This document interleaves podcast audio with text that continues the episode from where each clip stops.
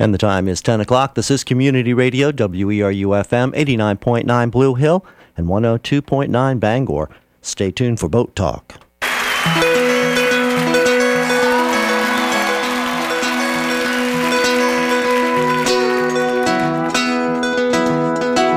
if I had a boat, I'd go out on the ocean. And if I had a pony, I'd ride him on my boat. And we could all together go out on the ocean. I set me up on my pony on my boat. Now if I were Roy Rogers, I'd sure enough be single. I couldn't bring myself to marry an old day. Well, good morning and welcome to Boat Talk. This is Alan Sprague along here with handsome Mike Joyce here for 1 hour of Boat Talk. It's not going to be a whole lot of talk. It's going to be a lot of listen today. We got a good sea story in the can this morning. Excellent sea story. And I showed up this morning, and I was going to trim it down, and I got to listening to that, and it's like, wow. It's not only a heck of a sea story, it also turns into a legal thriller. Yeah, it's pretty cool. Laws of the sea, safety and salvage, and pretty interesting tale. It is. I should tell listeners our phone number is 866-625-9378. You might want to write that down because we're not going to interrupt the story. 866-625-9378. But don't bother to call because this story goes on for about 40 minutes, so you'll be on hold for a long time if you call now. But I think, what do you say, we just dive right into this interesting story. It's Alan interviewed Captain Skip Strong of Mount Desert. He's from Mount Desert. In 1994, he was a captain of an oil tanker that was off the coast of Florida. Got into a storm, got a call from the Coast Guard about a mayday, and ended up rescuing a tugging barge that was connected to NASA. Yeah. And ensued the largest ever marine salvage payoff in history. That ensued. Is that a pun? Wow! Got you on that one. I couldn't even see that one coming. You got an ear for it, actually, I guess. But anyway, we forgive you. And how about if we check out the story from Captain Skip Strong himself? I was, in 1994, I was captain of an oil tanker called the Cherry Valley for Keystone Shipping Company. She's 688 feet long, 90 feet wide, and drew 35 feet when she was fully loaded. And we were on a voyage from the Mississippi River to Jacksonville, Florida. But we proceeded around the Florida Keys, and as we were going around the Florida Keys, the storm had come by Cuba, picked up speed, turned into a tropical storm, and did a hard left when it got over the top of Cuba and came right into the Straits of Florida and sort of made a beeline for us. But maximum winds about 40 knots at that time. So not a real problem for our ship, but we were going straight into the Gulf Stream. So we were seeing 25, 30-foot seas out in the Gulf Stream as the winds were coming out of the northeast and we're headed to the east or northeast as we're rounding the Keys. Basically what we call square seas. I mean, 30 feet high, 30 feet apart. I mean, just really ugly seas. And we were proceeding around there, and we wound up hearing this the mayday call from a little small Haitian freighter that was out there. They had wound up taking on water. Were in danger of sinking. The Coast Guard came out there, airlifted the 9 people off of the ship, and as well as the ship's dog, airlifted these guys off, rescue swimmer in the water, getting all these people off. So we were pretty interested in listening to this as it was going on. Pretty high drama there, considering it's only taking place 20 miles in front of us. And we actually passed by about 3 miles off the ship after they'd taken the whole crew off, and it was all done at that point in time. But that was pretty exciting. We thought that was our excitement for the storm here. The storm continued on past sort of by Key West, or stalled just north of Key West. And as we were going around the Keys and up the east coast of Florida, we thought, great, we're going to be getting out of this thing. We're going to be moving away from this storm. It's down there. It's not going to be a problem. What we weren't really paying attention to was this big low-pressure system sitting off of the Keys was also interacting with a high-pressure system off the Carolinas. And both of them were feeding in northeast winds to feed these two systems. And we wound up being in the convergence zone of these two systems very early in the morning on the 15th of November off the east coast of Florida. And another vessel that was in there that got caught was the tug J.A. Orgeron and the barge Poseidon. And they'd wound up having engine difficulties, a combination of problems, overdue for engine maintenance, bad fuel, as well as just stirring up all the sediment in their tanks. And they were really having problems keeping their engines going. They lost one cylinder on the port engine. They thought they'd thrown a valve in one cylinder on the port engine, so they had to shut that one down. They're now down to one engine that they can run. They're starting to lose some cylinders on there, and they don't know why. So they're basically down to one engine at clutch speed, trying to maintain position. And they're in 15 to 20-foot seas, some of them up to 25, 40 to 50 knot winds, gust to 60 knots. And they're sort of maintaining position in there. Not bad. They figured, well, we're going to be out of this in a little while. The weather's going to moderate and we'll get our problems solved and we'll continue on. But they called the Coast Guard to let them know what was happening out there. No, not a distress call, not anything else, just an information call. About 1 o'clock in the morning on November 15th, they lost the starboard engine. So now they're down with no engines. They basically, they've restarted their port engine. They've got one cylinder down on that, but they've had to restart that one because their starboard engine is down. And they were towing a barge. And they were towing a barge at the time. And the barge, which we didn't know anything about at this point in time, but it was very light, and it had a lot of sail area on it. And this barge was starting to pull them towards the coast of Florida. It's pulling them downwind at about 2.5 to 3 knots. And so these guys were about 15 miles off the coast of Florida when all this was going on, 1 o'clock or so in the morning. And they put out, and then, they were running their starboard engine at that point in time, and all of a sudden they started having an exhaust fire in the stack. What had happened is they'd blown injectors on the 4 out of the 8 cylinder heads, and they were pumping straight diesel fuel through the heads and into the exhaust system. And as the exhaust would heat up, as they were running it, you'd reach the auto ignition temperature of the diesel, you'd have fires in the exhaust stack. They blew out part of the exhaust stack into the upper level of the engine room on the tug, and so they were having, fire in the engine room. So these guys are in 20-foot seas, fires in the engine room, no engines, and getting tossed around like, it's just not a very fun night for them. That's when they put out their Mayday call to the Coast Guard. Coast Guard relayed that out, and the second mate who was on watch, Jim Kuiper, was up there listening to this, heard the call, put their position down, said, "Hey, we're it's gonna, right about where we're going to be in a few hours from now." Gave me a call down in my stateroom. Called me up to the bridge. We went and looked at it. They were about 35, 40 miles in front of us at that point in time. We couldn't do anything right then, but we were certainly heading in that direction. We were making about 14.5, 15 knots at that point in time. We called the Coast Guard back and said, "We'll be in the area in about 3 hours, but there's not a whole lot we can do right now. Hopefully they'll either solve their problems or someone else will come in and be able to give these guys a hand." Turns out no one else answered the call. There weren't very many people out there that night. It was pretty miserable out there. The Coast Guard really couldn't come out at that point in time because it was really hard for them to get out of the inlets. And unless the guys on the Orgeron were going to say that, we're in danger of dying, we're not able to come. We're not coming out right now. When they're still 15 miles off the beach, that's a long ways out there. The problem that they had lurking right out there to leeward of them was there's a shoal area off the coast of Florida there in just above Fort Pierce called Bethel Shoal, about 28-foot shoal area. And these guys were drifting right towards it. Now, for them, it's not that big of a deal. The tug only drew 14 feet. The barge was drawing 9 feet. But as we were getting up there and getting closer to them, we were the only person who answered the call. We were the only one that could go and give those guys a hand. And said, "We're drawing 35 feet on my ship.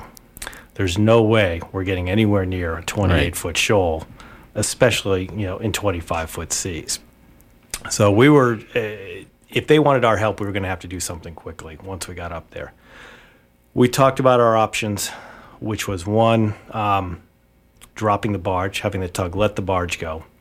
And then they would be able to hopefully stay on clutch speed on their one engine, come up to us, we could get a line to the tugboat. If they really started having fires in the engine room, drop the barge, get the tug alongside us, take the five guys off the tugboat, let the tugboat go also. Or try and take all, you know, take the tug and the barge in tow, and see what we could do, trying to keep them safe until the weather moderated, which we all thought was going to happen relatively quickly since this wasn't a very powerful storm. But we were sort of in this convergence zone, so we were really getting the stuffing kicked out of us by both systems, both the high pressure and the low pressure. We got up on the scene about 4 o'clock in the morning. Coast Guard wasn't able to come out. Tugboat, these guys were saying, listen, we'll take any assistance you can give us. And so as captain, I decided, all right, we will try to get maneuver in there to be able to put up a couple lines to the tugboat. And first of all, try and tow the tug and barge out of the area. How far away from the shoal area were you at that time? About 3 miles. Ooh. We're 3 miles to windward of the shoal. Well, you didn't have too long to work. No, and they were drifting. The barge was pulling them at about 2.5 to 3 knots to the west. Mm-hmm. So we were, once we got up on sea there, we figured we had about an hour to get stuff done if we were going to be of help. Just to the east of the shoal area was a 60-foot curve, or the 10-fathom curve, and that was the spot where we said there is absolutely no way we're going west of this line. We're just not going to get I'm not going to take my ship west of there. That's just too dangerous for what's going on. We were carrying 10 million gallons of No. 6 fuel oil, and the idea that putting my ship aground in a tropical storm on a lee shore with 10 million gallons of 6 oil, Joe Hazelwood would have been a footnote to my name. As bad as this spill was up there, it would have been really bad. Yeah. So I had set some pretty strict things of what we were going to be able to do. But with that in place, we decided to try and pass 2 of our mooring lines to the tug, pick up the tug and tow, and then one barge and pull them out of there. The first thought we had was we were going to approach from the south. And the winds at this point in time are out of the east, northeast, southeast. It's a little bit variable in there depending on what was going on. But our thought was, as we were approaching from the south, we were going to go up in there and try and make a breakwater in front of the tugboat. We would be beam to in the seas, with the tugboat off of our port side, try and get a line-throwing gun to shoot a line over to the bow of the tug, tie that onto a messenger, and that the tugboat could pull the messenger then that had 2 of our mooring lines attached to that, try and get that over to the bow of the tug, and then pull the tug and the barge away. We figured we had to be within about 200 to 300 feet of the tugboat in order to make this all work, which 200 feet is a lot of distance, except when you're doing it in 25, 30-foot seas. It's hard to judge that. And all this is happening middle of the night. The rain started just about 4:30 in the morning and came down in absolute buckets. So visibility was limited too. Visibility was down to, at times, less than 300 feet. Jeez. They had 11 inches of rain in 24 hours there. So we were not ideal conditions for trying to do this stuff. The first pass, we looked at it as we were making this approach. We were going to have to turn in. I was going to have to keep turning towards the shoal to reach the tugboat on this first pass that we wanted to attempt. And it just kept feeling bad. It did not feel right. So we quit that attempt. I got the ship turned around. We went up and did a U-turn and came down, and we're now headed south. A 600-foot vessel fully loaded is not real easy to turn around. No, it's not easy to turn around. The one thing that really helped us was we were a steam turbine ship, which means it's a fully manned engine room. I've got engineers down there at the throttle controls all the time, and they can by hand adjust everything that they need to. So they can give me anywhere from 0 to 78 RPMs very quickly. As the stern of the ship would come out of the water and the prop would start to get, up in the air a little bit, they'd dial the steam pressure down, slow the prop down, get back in the water, pick it back up again. If we'd been a motor ship or a diesel ship, there's no way we would have been able to do this. We just wouldn't have had the control. But still, turning a 700-foot ship and stuff like this in tight quarters is it's an art form. We made our second attempt, or our real first attempt at passing the lines. We turned around. We're headed south on the ship. And we get close enough to them where you get beam to in the seas, broadside to the seas, tugboats about 350 feet off on our starboard side. The second mate is prepared with a Payne's Wessex line-throwing gun. It's a rocket-propelled line-throwing gun. Shoots the thing off. It's one of those things that you don't really want to aim it right at what you're shooting at, because you're sending a rocket-propelled object right at it, and you don't want to hit what you're actually aiming for. So the trick is to try and aim over it. With the wind going at about 50 knots, the thing had a tendency, as soon as it shot out, it went straight up into the cloud cover, which was only about 300 feet. And we lost this thing. Couldn't see it, had no idea where it went. And meanwhile, I'm trying to slow the ship down all the time so we don't get in front of this guy. The ship fully loaded weighs about 44,000 tons. Trying to stop that going downwind is difficult in those conditions. So we overshot the tugboat before we could really get another approach ready to go or another line-throwing gun ready to go. They were about 600 feet astern of us, and it was out of range for what we wanted to do.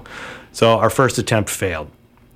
We circled around. We did what we call a racetrack turn. We just went around in a complete circle, came back around, got set up again on the starboard side for a second approach. This time we were coming in close enough, and we're going to try to use a heaving line, just a piece of 3/8-inch polypro with a monkey's fist on the end of it. And we're going to try and get close enough to the tugboat that we could just use this to get across. Just manually throw it across. Have one of the guys down on deck. Get really close.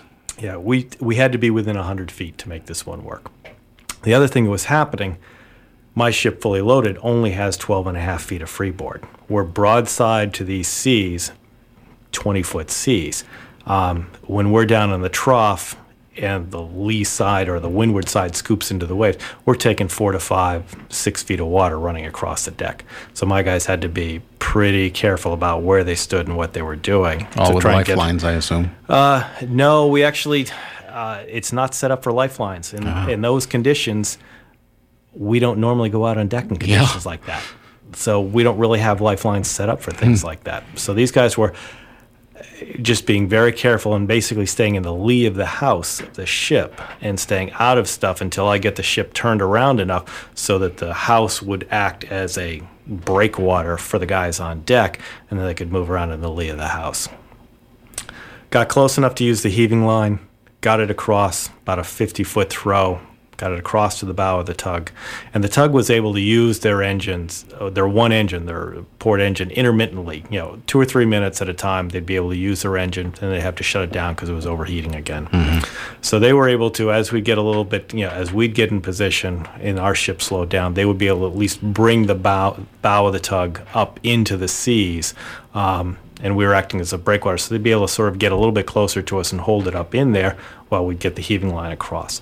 We had two messenger lines rigged up. One of them was 400 feet. One of them was 1,000 feet. We got the short one hooked up, and we were still moving at about a half a knot, which was just enough to get the tug moving astern of us before we could get everything hooked up. And by the time we got the mooring lines hooked up, the small heaving line was stretched to the breaking point. And even trying to, emergency full astern on my ship, trying to, back it down as hard as we could, we just couldn't slow it down in time. So the second pass didn't work either. We figured we had a chance to do one more pass. We're now just over a mile away from this 60 fathom or six fathom, six, 10-fathom curve, excuse me, the 10-fathom curve, 60-foot line, just over a mile away from that. We've lost 2.5 miles roughly since we started this whole thing. I figure we've got time for one more pass. That's it. Then we're done.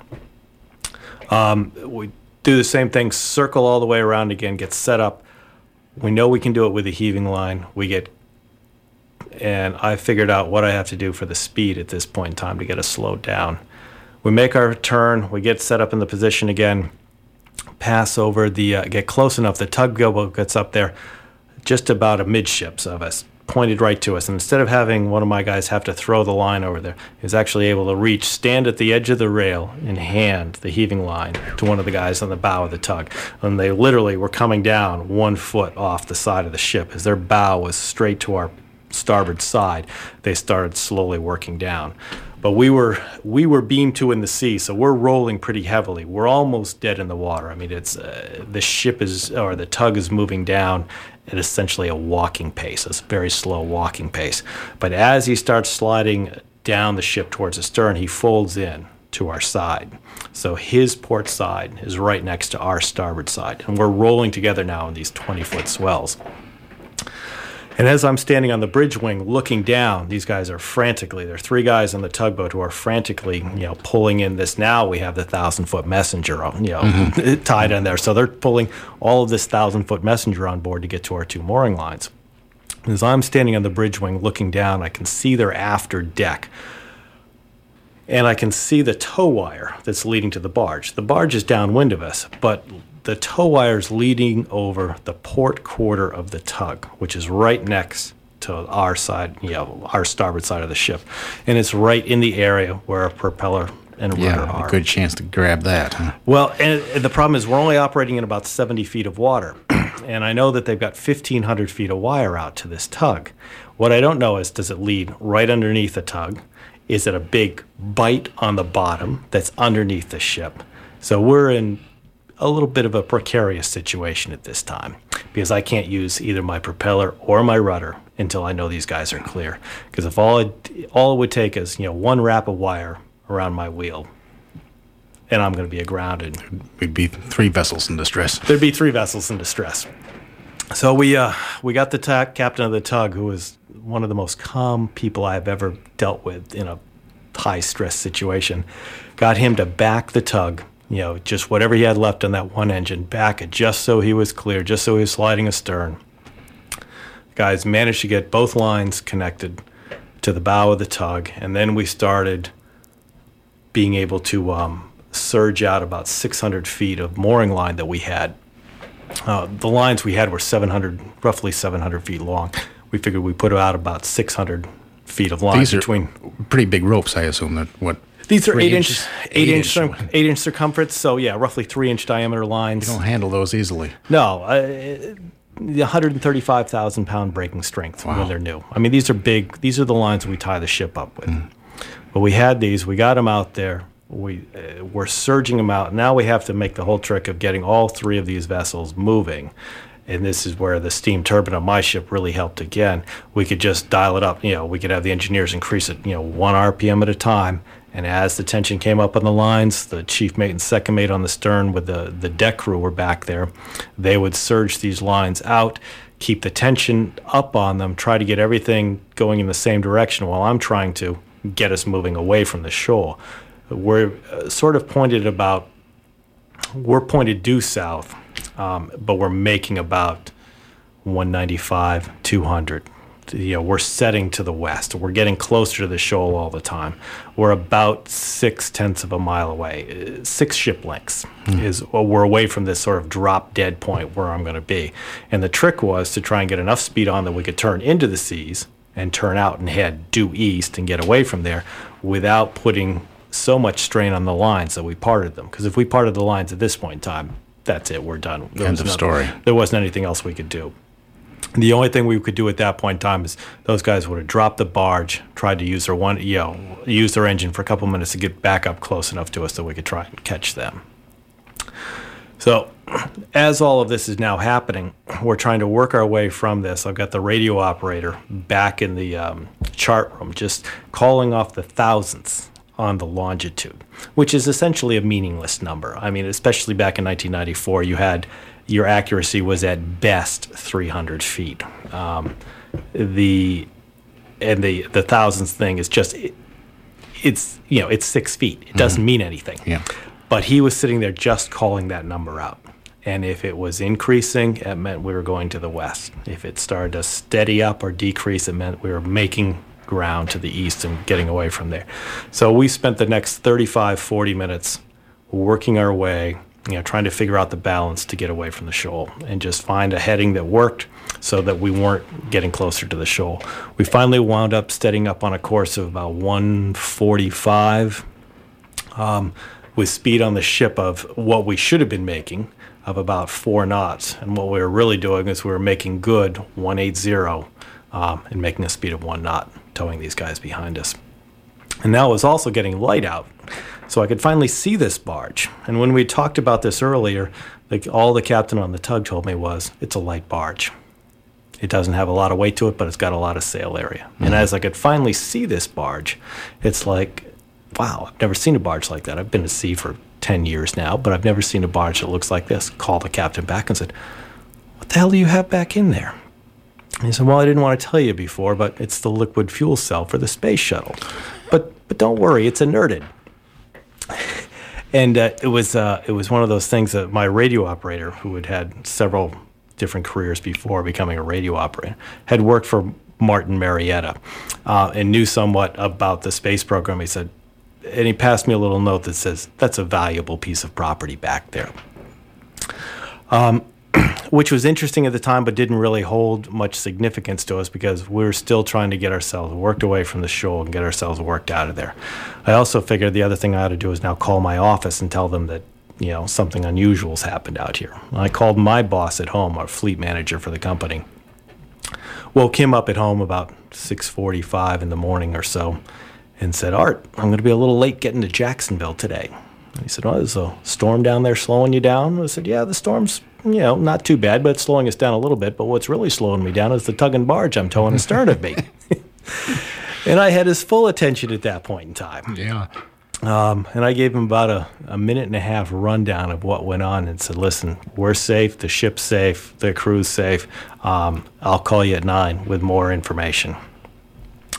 And about this time, we also started getting a call from the NASA harbor master who had been over there, sort of getting ready to oversee the transshipment of this barge from Port Canaveral up to Cape Canaveral. And he was down there, and he got a hold of our phone number from the Coast Guard and was calling us and said, listen, we've got another tugboat that's underway already, should be out to you guys in a couple hours. I said, oh, great, we're only going to be doing this for a couple hours. Later on, and that morning, he kept working his way towards us, but there were times when this guy was just absolutely stopped cold. I mean, there were times when he was going backwards. And we were just sitting there holding on to this guy, sort of just waiting for him to show up. First he was going to be there at 9 o'clock, then 10, then 11. He finally got up to us at noontime, but the squall that was going through at that time had been over the top of us for 2.5 hours at that point in time already. It just horizontal rain, 50 to 60 knots of wind. The seas were a solid 15, 20 feet, but they were getting beaten down by the rain.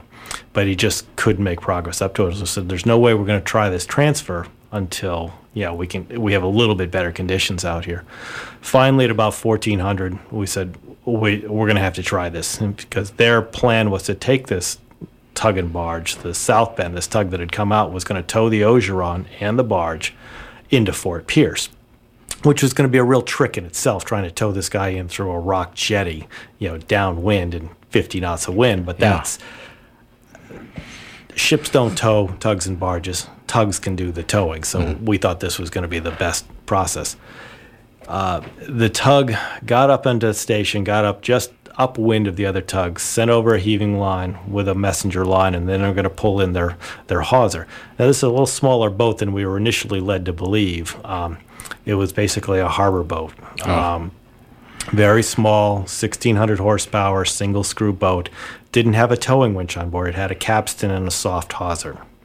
A little underpowered for the job, but we were all like, listen, we're not supposed to be doing this to begin with. Let's see if you guys can get in there and do this. And as they got it up there, they were pulling the bridle in onto the Orgeron from the South Bend when the wire, they had a wire bridle on it, got stuck in the bullnose of the or the staple on the Orgeron, and they parted the messenger line.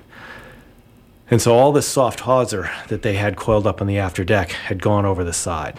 So now the South Bend has 1,800 feet of their hawser in the water, and they have to pull it back on board by hand before they can try this again. And because of the way things are going on, he can't do it hove to or just sitting in the sea. He needs to be going downwind. So he's got to run off downwind, at, just basically going with the seas while his two deckhands pull this hawser back on board. He figures this is going to take another 2 hours to do. And then they will be able to hopefully come back up and try again. We already know that they're no longer going to be able to make it into the inlet before daylight or before nightfall. The captain on the Orgeron is saying, I'm not so sure I really want to go with that little tugboat. You're doing things pretty well here.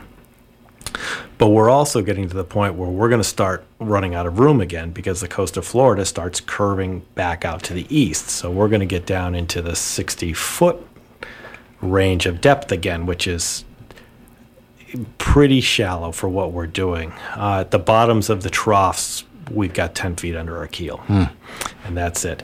And we're also getting down into an area on the coast of Florida where they have a lot of fish havens, which are nothing but wrecks on the bottom, things that have been sunk out there for, make good fishing grounds. And if we catch that wire on a wreck down below, the extra stress of that is just going to part our two lines. So we're fast running out of options ourselves for what we're going to do when Bill Nodal, the harbor master for NASA, says, well, what about anchoring the ship? And it made perfect sense. I mean, we only in about 70 feet of water, good sand bottom. I could drop one of my anchors, put out 10 shots of chain, 900 feet of chain. We'd ride just fine. The big question is what's going to happen when the ship stops moving? What's going to happen to the tug and barge behind us? Are they going to settle in behind us, or are we going to part the lines? So we looked at everything there and we said, all right, well, we're going to anchor and see what happens. The South Bend had gotten their line back on board just before 5 o'clock. They were about 2 miles downwind of us. And they said, well, if you're going to anchor, we're headed back in. We've had enough fun out here for the day. And, we said, listen, why don't you just, hang around for a little while. Let's see what happens when we anchor. If we if everything's fine, then just take off and go home. But if the lines part, you might be able to do something. You might be able to help them out.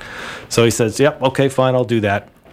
2 minutes later, he's given a mayday call. One of his hatches on his after deck has come loose. He's now got 6 feet of water in his engine room. His after deck is just about below water line. He turns around downwind, runs downwind as fast as he can to make for Fort Pierce.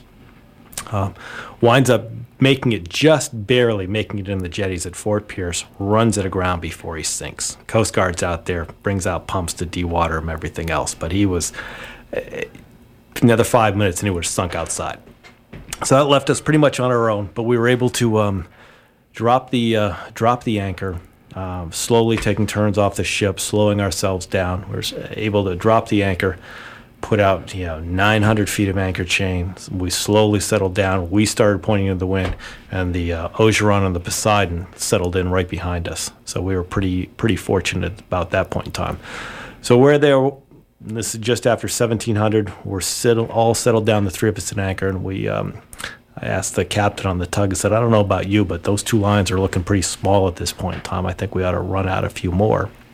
He said, oh yeah, it sounds like a real good idea to me. We sent our guys down below to grab a quick bite to eat. Then we're going to go back out on the after deck, which we could get to easily now because we're pointed into the seas and we're not having any real breaking seas on deck anymore. So we were able to go out there.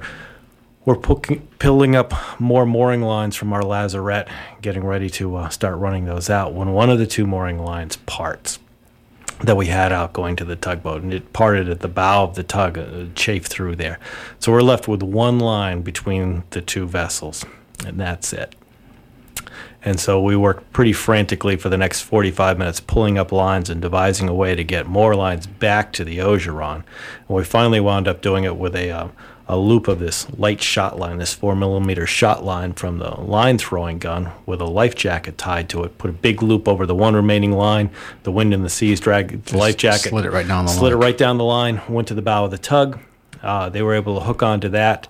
They had a big messenger line on board. We basically wound up with an endless loop between the two vessels. And by 8 o'clock that night, we had 4 lines between the two of us. And so at that point in time, there was no way anything was going to happen. We were going to stay connected. And we sat there for just about 2 days waiting for the whole storm system to pass before they could get another tugboat out to us and take everything in. Actually, they sent out 2 tugboats at the end of this whole thing, one to tow the barge up to Port Canaveral, the other to tow the Orgeron into Fort Pierce so she could get repairs done to her main engines. Wow. That was 2 exciting days here. I'm surprised it took that long for it to calm down, too. It was one of those things where we're sitting right between two systems. 40 miles to the north of us, it wasn't as bad. 40 miles to the south, it wasn't as bad. But we were just in this really bad zone, and we got the stuffing kicked out of us. And by the time it finally eased off, it was late on the 16th. Finally, the storm system had finally picked up speed again, crossed over Florida, and exited off the coast of Florida, only about 15 miles away from us. The center, the eye of the storm passed about 15 miles to the northwest of us. It's like someone flipped a switch. It's just like a front passes up here. It's wind went out of the northwest, dropped down to 20 knots. Everything eased off. The tugboats arrived on station about midnight that night to try and do it, but there was still a pretty confused chop, 6 to 8 foot chop out there. And confused, and we just said, listen, we've done this without any damage to either vessel, essentially, and no one's gotten hurt. Let's wait till daylight. There's no reason not to wait till daylight to finish this job up. The 2 tugs that had come out went back in. They stayed out there till daylight came out. Then we came in the morning of the 17th. They came out, and by 10 o'clock or so, we were ready to do the transfer. But at this time, there was also a big shift between what was going on the ships and what was going on land. And the reason was salvage.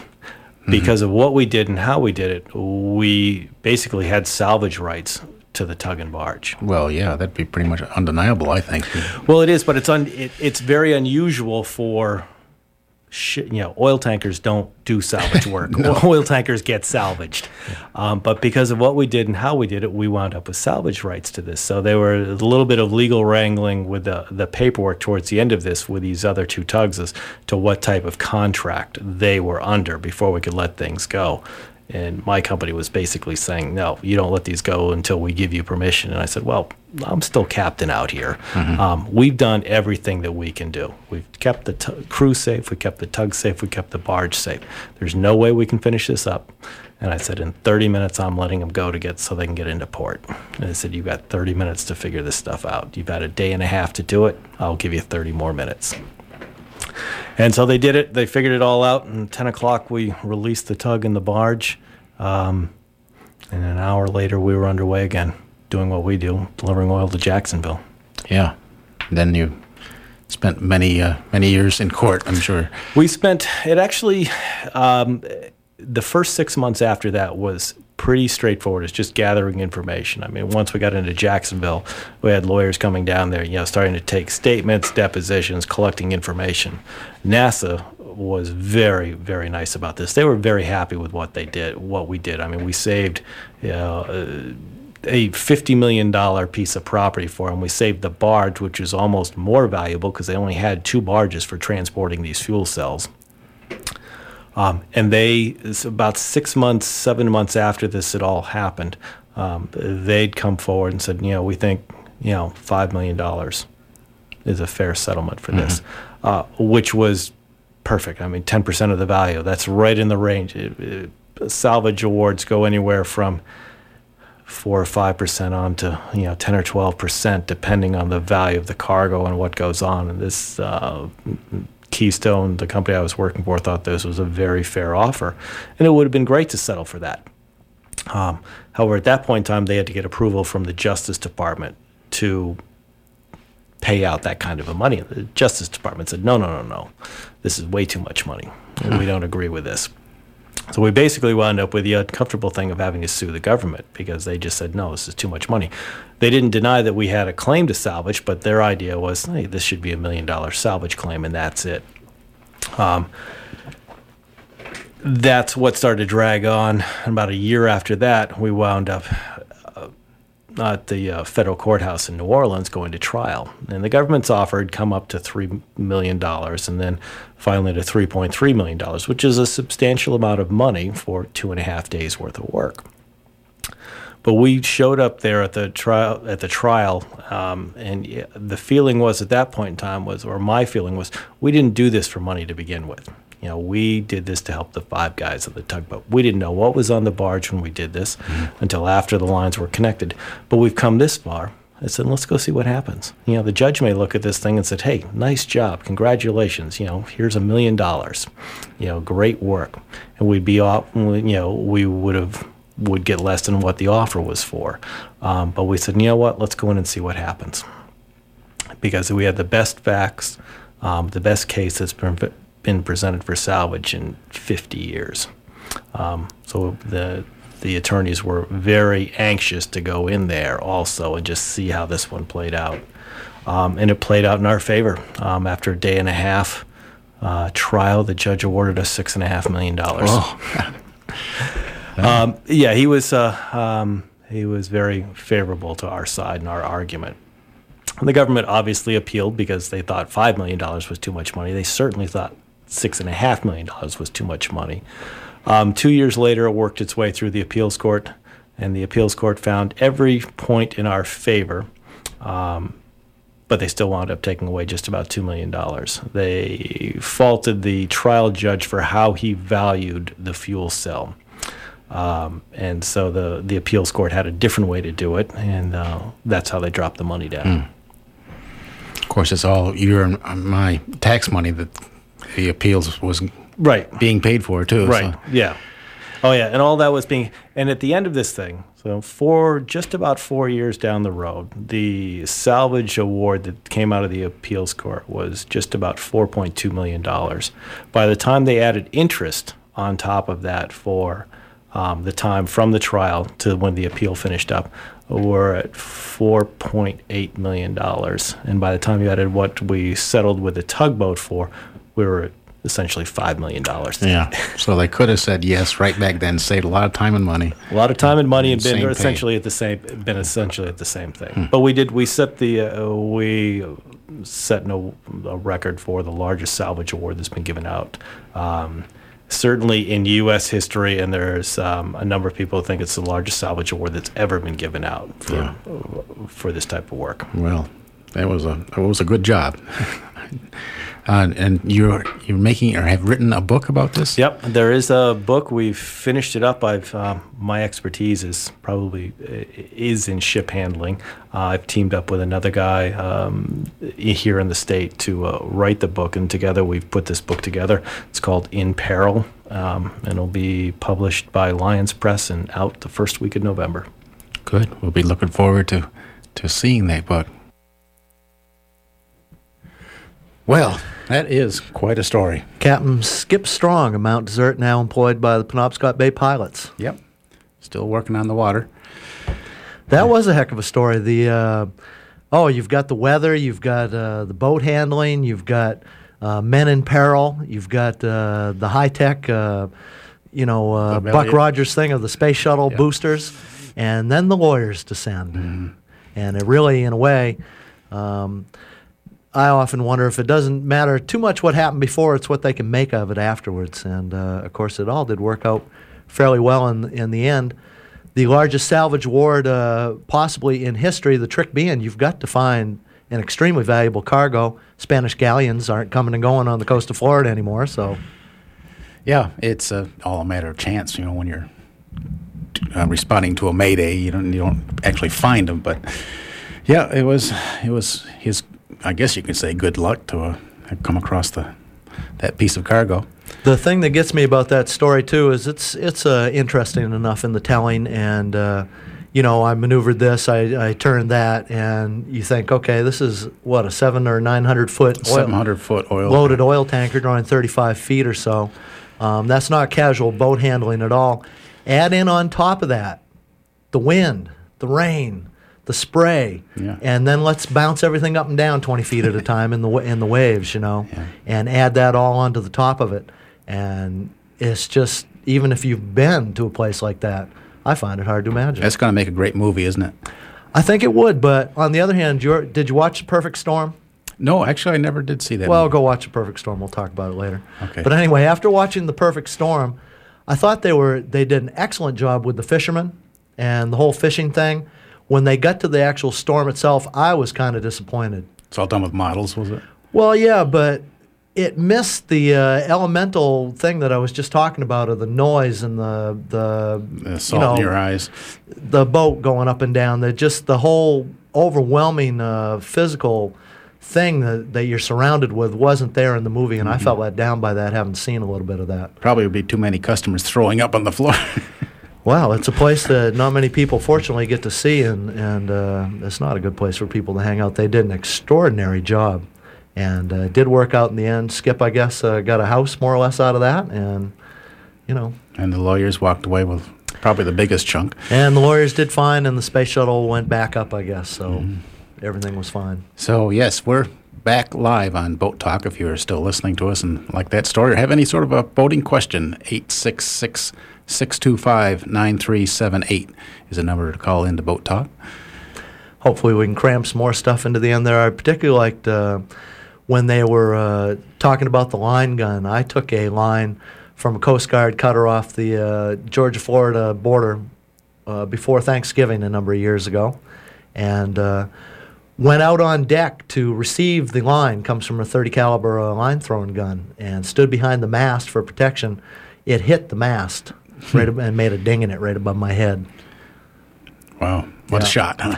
And the other thing, if I may, that I remember about that was when we get the line aboard, everybody says, okay, that's it, this is over, let's have something to eat. Thank God that's done. And it was like, you want some shrimp chow mein? It's like, no, I don't think I do. There was shrimp chow mein all over that boat, and the ride got worse after we took a tow 100 miles into Jacksonville, Florida. Beam to a lot of seas that we were running with previously. Mm. That was, without a doubt, the worst boat ride of my life, being towed in like that. So I particularly liked the part where they just anchored and waited for it. Oh, in the In Peril story. The tanker, the barge, and the tow. I thought that was a particularly nice touch. Yeah, and I should also mention, too, that we are recording this program. So if you would like to have a copy of that story, a CD, you can call up the station during business hours. 469-6600 is the office number. And for a donation, we'll send you a copy of this show or any previous Boat Talk show if you're interested. But if you want to talk to us now, the number again is 866-625-9378. Want to go off to a whole totally different tangent? I guess we could. Boatyard art. I did another interview a little while ago with a person, a summer resident of the area, lives in Blue Hill, a man who is an architect, but he's also a photographer and has a show currently on exhibit at the Turtle Gallery in Deer Isle. And here's a little interview with David Pearson about his photography workshop or photography exhibit. Well, I've been photographing boatyards per se for about 3 years. I've been taking pictures for a long time, but not really focusing on this subject until recently. Are you a sailor yourself? Yes. Yep. So you've actually been seeing the boatyards for quite a while, but then all of a sudden, or at least had the inspiration in the last few years to do that. Yeah, I used to. I've had. In college, I had a boat and spent a lot of time in a boatyard, and always just loved visiting and hanging out in boatyards. There's something about those places I like. Well, your eye is very good. I really enjoyed the show there, especially your waterline series. Well, thank you. That was sort of a bit of lagniappe. I found a lot of times, sometimes you get to a yard and there's there's nothing but plastic hulls around, but you know, often you'll find some really beautiful patterns just of, you know, that little zone between where the water and the air meet. Right. And so that sort of came out of that. I think we should probably explain just what the waterline series are for people who are listening who haven't seen that yet. It's basically just close-ups of the water lines of boats when they're out of the water, and often the paint and the barnacles and the salt and the air, all kinds of chemical processes happen and biological processes, and sometimes it's just really beautiful what you see they've left at the end of a season. Yes, I was really impressed. They obviously sort of have a very sort of abstract view when you look at them at first, but you're right. There's sort of an organic quality to them too. The way things, especially gravity, affects the pictures. So, how long is this show going to be going at the Turtle Gallery? I'm not sure, but I think it's going to be up this fall, at least through September. Mm-hmm. But most of the boatyards you went to in Maine? No, they're all over. But the photographs that I had, for the most part, the photographs that I mounted and put behind glass for our exhibition are more Maine related. But I've been to yards a lot on the Chesapeake Bay because I'm in Virginia and we're real close to the bay here, and then down on the Mississippi Gulf Coast I've been down there too, and. There's some really interesting places down in near south of New Orleans with the fishing boats down there. So been to some really interesting work boat yards down there. And some of the waterline series come from those boat yards, too? I think so. They come from pretty much all over the waterline ones. That's great. Yeah, it certainly is the same ocean, but it's pretty interesting. The great variety you have in those photographs. Yeah. So I think that'll probably pretty much do it. I other than say it's a fine show. I really enjoyed it, and I hope a lot of other people get a chance to go down to the Turtle Gallery in Deer Isle and check out your photographs. Well, thanks a lot. And thank you very much, and welcome back up again next summer. I hope I can spend longer up there next year than I got to this year. Bye-bye. The number, again, is 866-625-9378 if you'd like to talk with Boat Talk. We do have a caller online. Nope, we don't have call online. That was pretty cool about somebody photographing the world that you inhabit yourself and looking at it a different way can be very interesting. Well, what struck me was when I first saw the photographs, I didn't realize I was even looking at the side of a boat. I thought it was some sort of an abstract painting or something that I was looking at, and it turned out to be just about a 2-foot square section. The water line was at the top, and then you see all these runs and different color changes that are in the bottom paint, and then I looked at it, and the name of the photograph was Waterline Number 2 or something like that, and I that's what it is.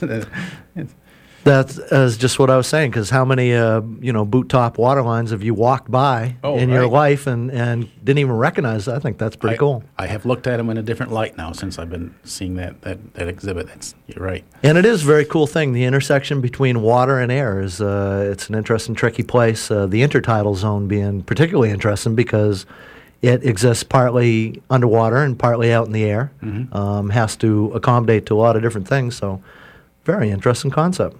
I can't wait to see those. Turtle Gallery, Deer Isle. Right. And we've got about 5 minutes left still if you would like to make a call. Again, the number is 866-625-9378 if you'd like to join Boat Talk.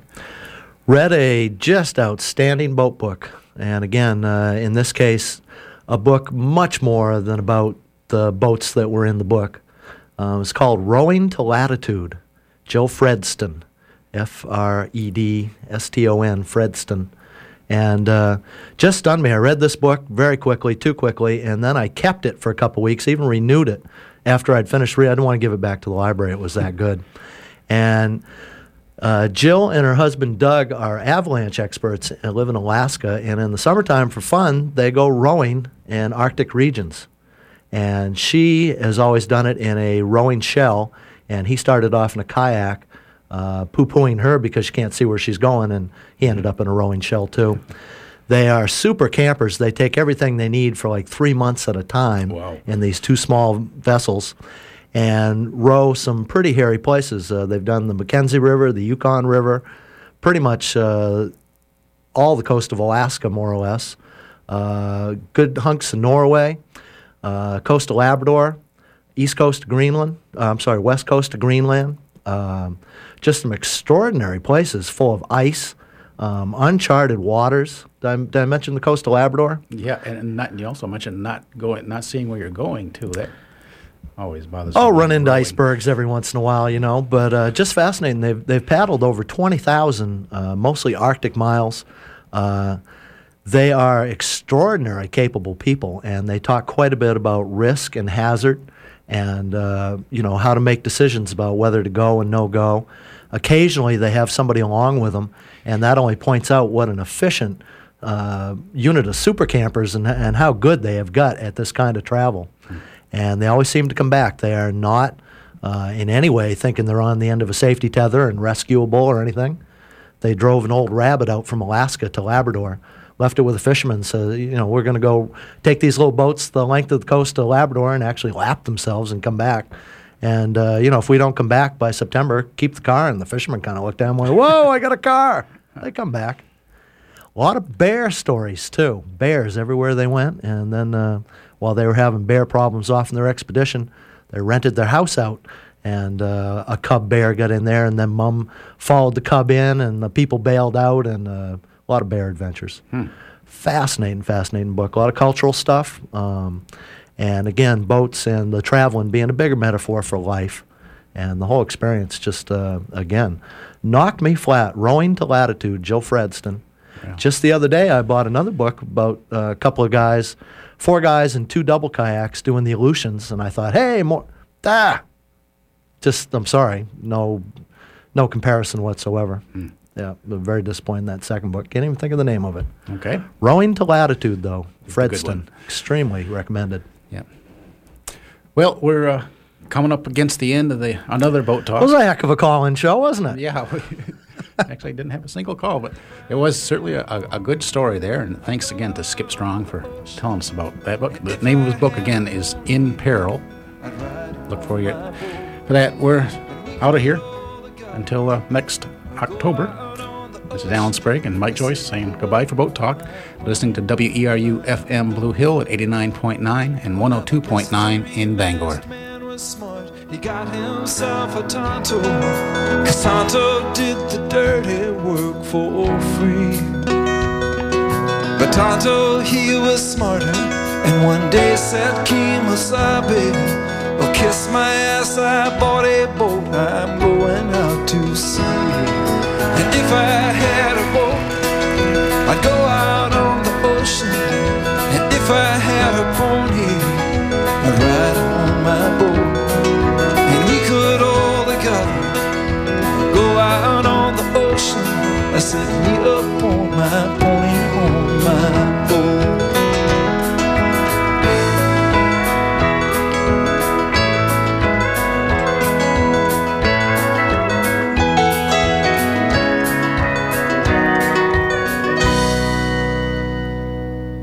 If I were like lightning, I wouldn't need no sneakers. Well, I'd come and go whenever I would please. And I'd scare him by the shade tree, and I'd scare him by the light pole, but I would not scare my pony on my boat out on the sea. And if I had a boat, I'd go out on the ocean. And if I had a pony, I'd ride him on my boat. And we could all together go out on the ocean. I set me up on my pony, on my boat. I set me up on my pony, on my boat.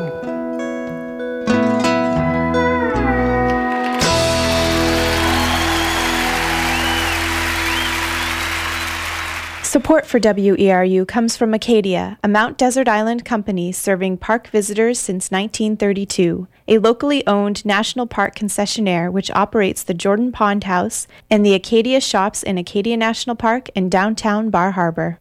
And the time is 11 o'clock. You are listening to Community Radio, WERU-FM, 89.9 Blue Hill and 102.9 Bangor. Stay tuned for On the Wing with John Babcock.